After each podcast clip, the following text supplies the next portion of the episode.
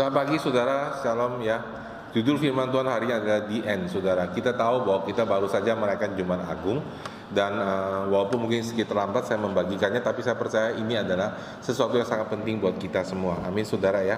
Di dalam Yohanes 19 ayat 30 dikatakan sesudah Yesus meminum cawan anggur masam itu berkatalah ia sudah selesai lalu ia menundukkan kepalanya dan menyerahkan nyawanya nah kata sudah selesai itu saudara di dalam bahasa aslinya adalah tetelestai tetelestai artinya komplit sudah tereksekusi sudah dibayar sepenuhnya sudah selesai ya itu terjemahannya nah jadi saudara, Yesus adalah satu-satunya orang yang datang ke muka bumi ini, dilahirkan untuk mati, saudara. Ya, tidak ada orang lain yang di muka bumi yang dilahirkan dan tujuan untuk mati.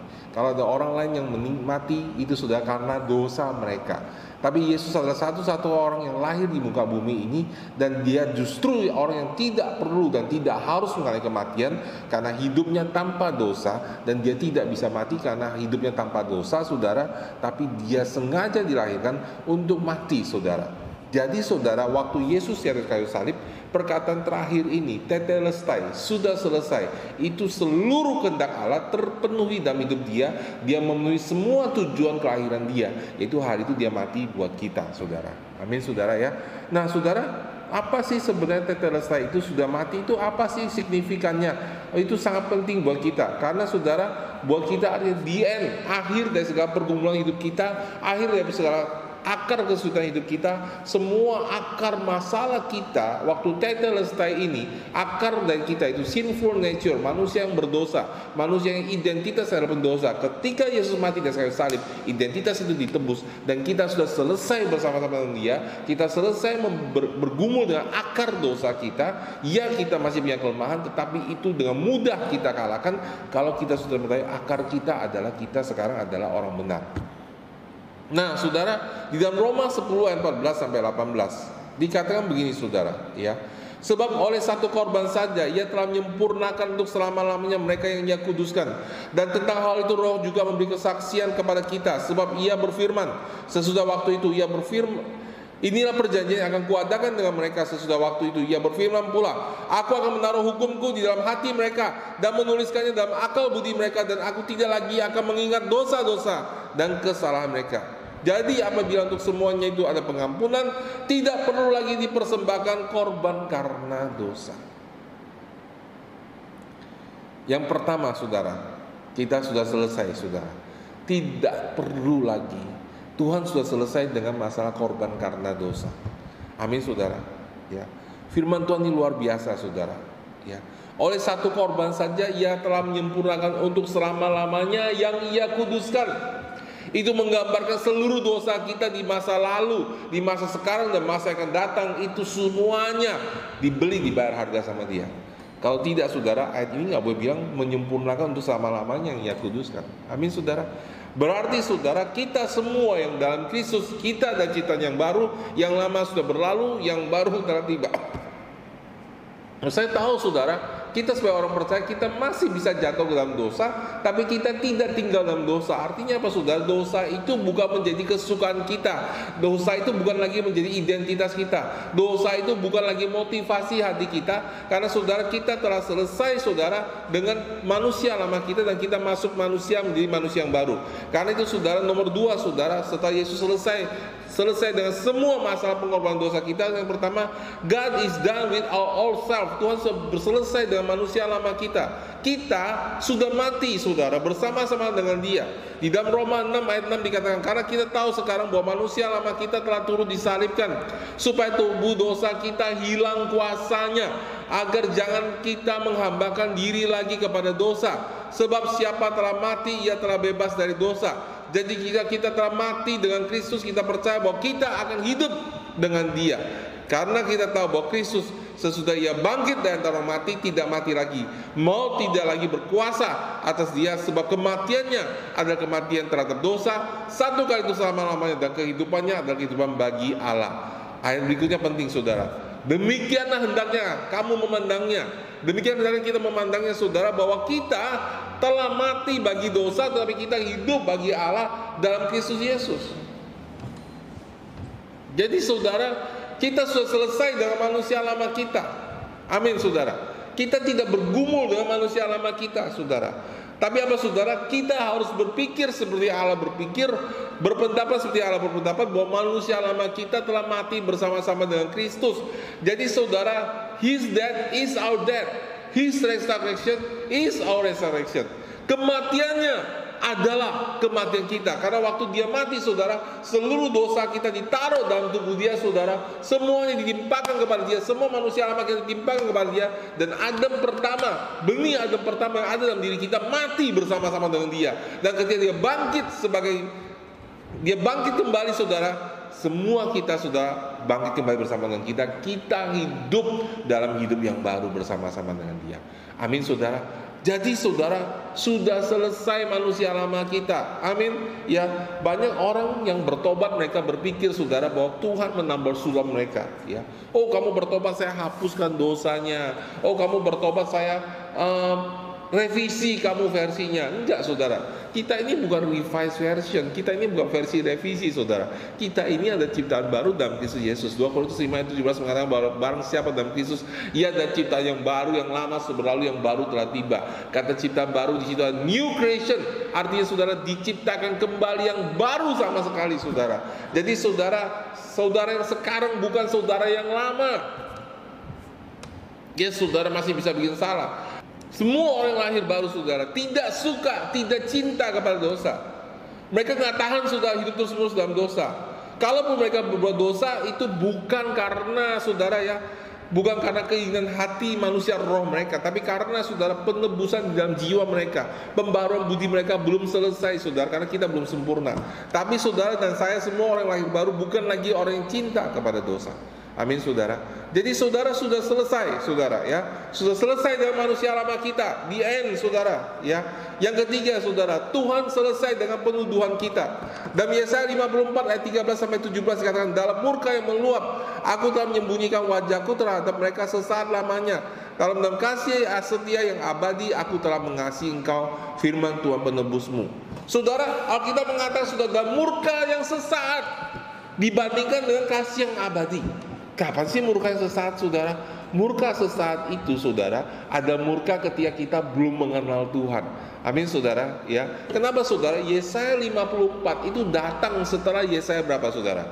Yesaya 53. Yesaya 53 itu berbicara mengenai penebusan Yesus di atas kayu salib buat dosa kita. Makanya saudara Yesaya 54 dan Yesaya yang sebelum Yesaya 53 nadanya Tuhan saudara sikapnya Tuhan terhadap kita itu berubah sama sekali saudara. Ya jadi saudara dalam Yesaya 54 dibilang aku muka aku menyembunyikan wajah terhadap engkau sesaat lamanya. Amin. Tetapi saudara dalam kasih setia apa saudara? Bukan kasih setia yang sesaat lamanya sudah perhatikan. Kasih setia yang apa saudara? Abadi yang kekal saudara. Amin saudara Allah telah mengasihi kita dengan kasih setia yang kekal, yang abadi. Murkanya sesaat lamanya karena waktu kita belum kenal Tuhan. Tapi saudara, setelah kita mengenal Tuhan, setelah kita menerima Yesus Kristus, Yesus yang tidak mengenal dosa telah dibuatnya menjadi dosa atas kita. Dan Tuhan tidak bisa menerima Yesus karena saudara, Yesus mengatakan, Tuhan ku Allahku, Allahku, mengapa engkau meninggalkan aku? Karena pada waktu itu hubungan Yesus dengan dia adalah Allah dan umatnya.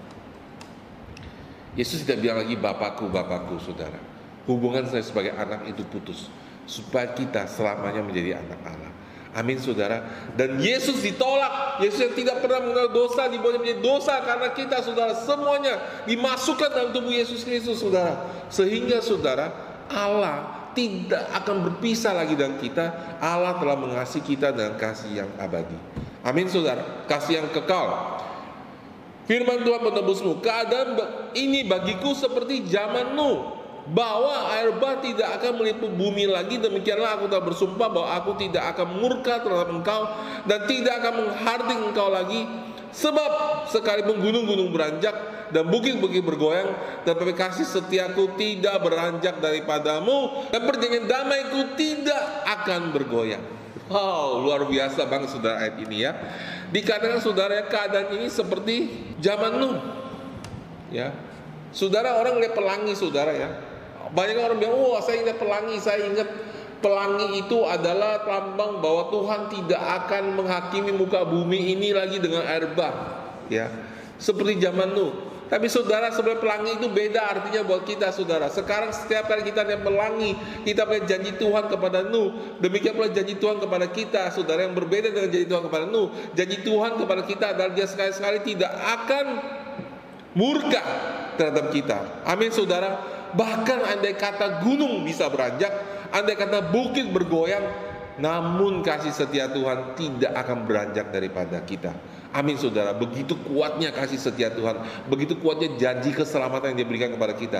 Bahwa kalau sampai gunung pun bisa beranjak, kasihku tidak akan beranjak, saudara. Ya, sekalipun saudara saya banyak kegagalan, sekalipun saudara saya banyak kesalahan, sekalipun kita punya banyak, banyak kelemahan, kasih setia Allah tidak pernah beranjak dari hidup kita.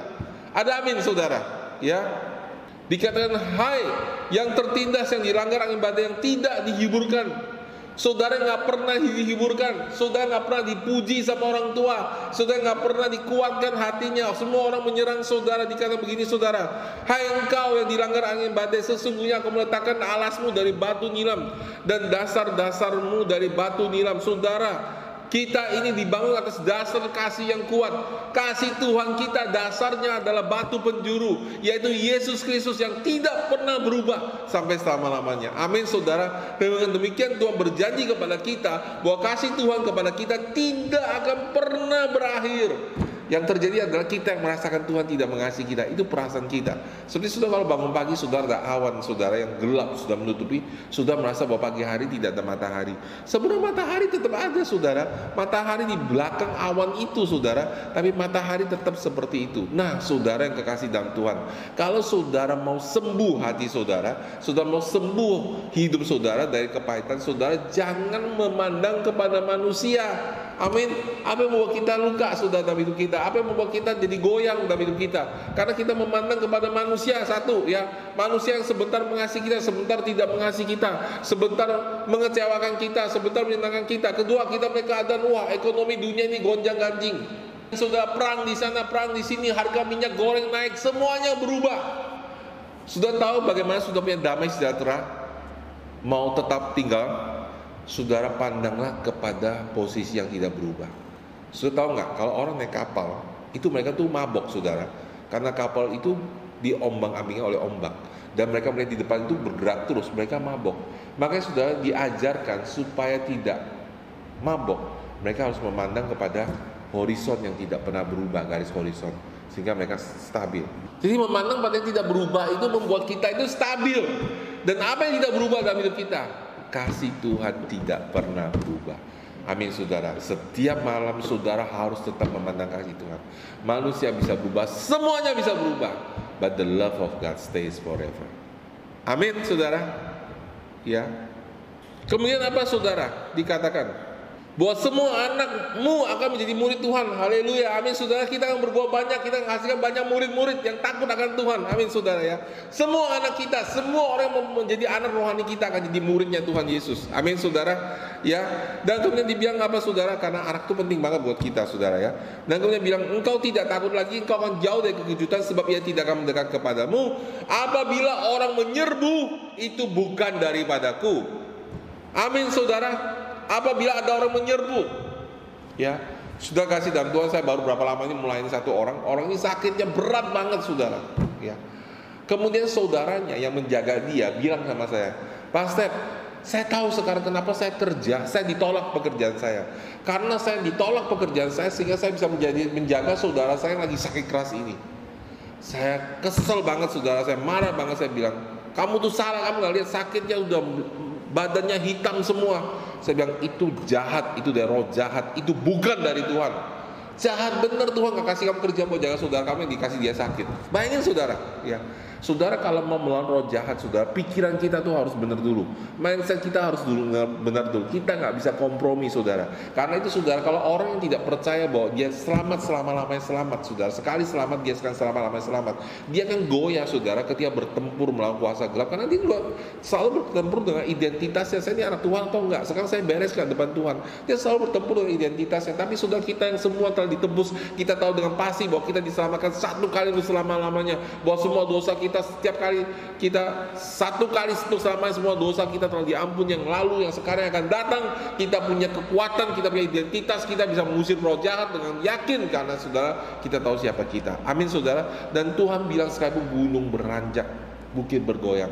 Kasih setiaku kepada engkau tidak akan pernah beranjak. Amin saudara. Apabila ada sakit apabila ada stres apabila ada kutuk apabila ada penipuan itu bukan datang dari Tuhan. Amin saudara, ada orang yang nyerbu engkau kan Alkitab mengatakan itu bukan dari datang dari Tuhan. Amin saudara, ya. Ada kemiskinan itu juga bukan dari Tuhan. Dikatakan dalam firman Tuhan, siapa pun yang menyerbu engkau, ia akan rebah melawan engkau. Sesungguhnya aku menciptakan tukang besi yang menghembuskan api dan menghasilkan senjata menurut kecakapannya. Tetapi aku juga menciptakan pemusnah untuk merusakannya. Setiap senjata yang ditempa terhadap engkau tidak akan berhasil dan setiap orang melontarkan tuduhan melawan engkau di pengadilan akan engkau buktikan salah. Inilah yang menjadi bagian dari hamba-hamba Tuhan dan kebenaran yang mereka terima daripadaku. Demikianlah firman Tuhan. Wow, luar biasa saudara ya. Semua orang menuduh engkau saudara ya. Menuduh itu berbeda dengan koreksi saudara. Menuduh itu bilang gini kamu udah gak punya harapan lah. Itu langsung penghakiman saudara. Wah kamu udah pasti nih. Kamu uh, uh, kamu tidak akan berhasil dalam hidupmu. Ya di, sudah dimatikan finalnya sudah dikasih final. Nah itu penuduhan saudara. Penuduhan bukan dari Tuhan.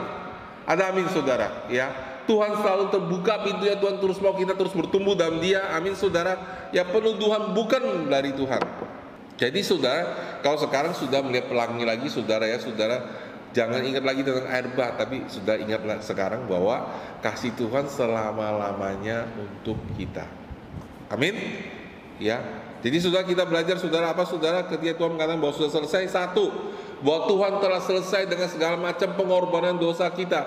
Tuhan tidak perlu lagi korban dosa kita. Apabila kita berdoa saudara kita bukan berdoa untuk mempersembahkan korban kepada Tuhan. Kita berdoa karena kita adalah orang benar. Kita berdoa karena doa kita dijawab oleh Tuhan. Kita berdoa karena kita berdoa. Tuhan melawat doa kita Amin saudara ya Kita bukan berdoa untuk meminta pengampunan Tapi kita berdoa merasakan kasihnya Tuhan Amin saudara Ya yang nomor dua saudara ya Allah sudah selesai dengan manusia lama kita Kita sudah selesai bergumul dengan segala manusia pendosa kita dan saudara dan saya adalah orang benar. Amin. Yang ketiga saudara Allah selesai dengan segala macam penuduhan dalam hidup kita. Kalau ada penuduhan saudara itu bukan dari Allah. Amin saudara. Ya. Allah akan mengajarkan saudara berbuat apa yang benar, tapi saudara Allah tidak akan menuduh saudara. Hal ini juga ditegaskan dalam Roma 8 ayat 1 sampai 4. Demikianlah sekarang tidak ada penuduhan bagi mereka yang ada dalam Kristus Yesus. Roh yang memberi hidup telah memerdekakan kamu dalam Kristus Yesus dari hukum dosa dan hukum maut. Sebab apa yang tidak mungkin dilakukan hukum Taurat karena tidak berdaya oleh daging telah dilakukan oleh Allah dengan jalan mengutus anaknya sendiri yang serupa dengan daging karena dosa ia telah menjatuhkan hukuman di dalam daging supaya tuntutan hukum Taurat digenapi dalam diri kita yang tidak hidup menurut daging tapi menurut roh. Ya. Jadi saudara ketika kita mengenal Tuhan sudah selesai Saudara kita hidup tidak lagi tertuduh Nomor satu, nomor dua saudara Kita tidak lagi memikirkan hukum Taurat Karena semua dosa kita Sudah selesai dengan dengan dia. Kita tidak perlu lagi saudara tunduk kepada hukum Taurat. Hukum itu telah dihapuskan dalam hidup kita Sehingga kita sekarang hidup lagi juga berdasarkan tuntutan hukum Tapi bersama hubungan dengan satu pribadi Yaitu Yesus Kristus. Amin saudara. Ya.